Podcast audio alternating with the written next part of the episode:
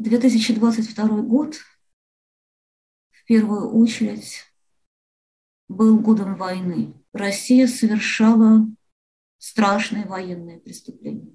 Внесудебные казни, убийства гражданских лиц, принудительное исчезновение, пытки.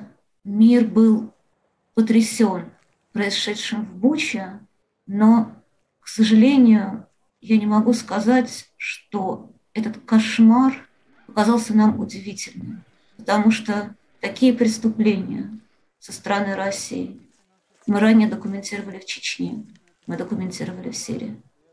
И эти преступления остались безнаказанными.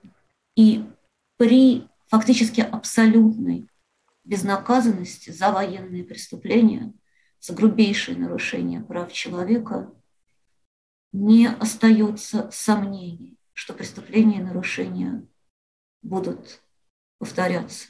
И, конечно, тут очень важно, насколько беспрецедентной была реакция международного сообщества на вторжение, полномасштабное вторжение России в Украину. И со стороны Международного уголовного суда, и со стороны Организации Объединенных Наций, которая наш, а, начала свое расследование, и со стороны отдельных правительств. И это дает надежду. И в то же время российские власти ведут войну с гражданским обществом внутри страны, делают все возможное для того, чтобы подавить любое независимое выражение мнений, любую критику, любую независимую позицию. Специально было принято законодательство, которое делает возможным для властей подвергать уголовному преследованию человека просто за то, что он называет войну войной, просто за то, что он говорит – о нарушении со стороны России, о том, что Россия делает в Украине.